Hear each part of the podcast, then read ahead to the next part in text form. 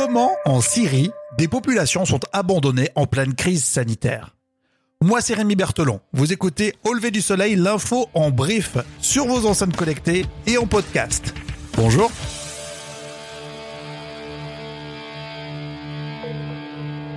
Au lever du soleil avec Rémi.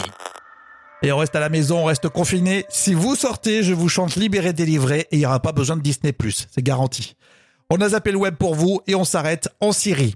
En pleine crise sanitaire, les populations dans les camps de réfugiés en Syrie, à Idlib, sont abandonnées. Écoutez le professeur Raphaël Pitti. Oui, je vous remercie d'en parler parce que vraiment... De rien, mais en tout cas, c'est pas nous. C'était sur Arte, dans 28 minutes.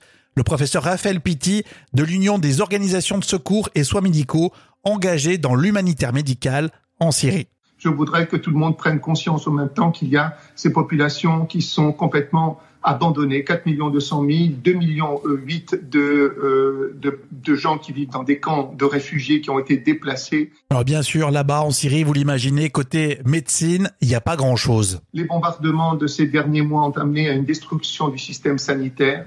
Euh, qui est très important, alors même que les besoins de consultation sont, sont élevés. Nous avons mis en place des cliniques avec l'UESSM l'ONG avec laquelle je travaille, nous avons mis en place des cliniques mobiles. Nous allons renforcer ces cliniques mobiles parce que du fait de l'épidémie, il y aura une recrudescence des consultations, bien évidemment. Et forcément beaucoup plus de consultations, mais pour 4 millions de personnes, combien de médecins? Écoutez le chiffre. Au total, que 600 médecins pour 4 millions 200 000 personnes, ça fait près de 500 000 consultations par jour par ces 600 médecins. Et de surcroît, euh, bien évidemment, il n'y a que 95 respirateurs. Et quand on connaît les problèmes respiratoires, quand on a le Covid-19, vous l'avez compris, 95 respirateurs, c'est rien.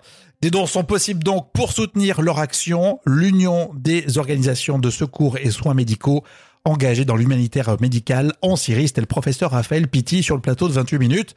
Enfin, sur le plateau, à distance quand même, hein, puisque c'est confiné. Mais l'émission continue et c'est en replay sur Arte. Je vais finir euh, médecin, je crois. Hein. Oui, chérie, comment ça va?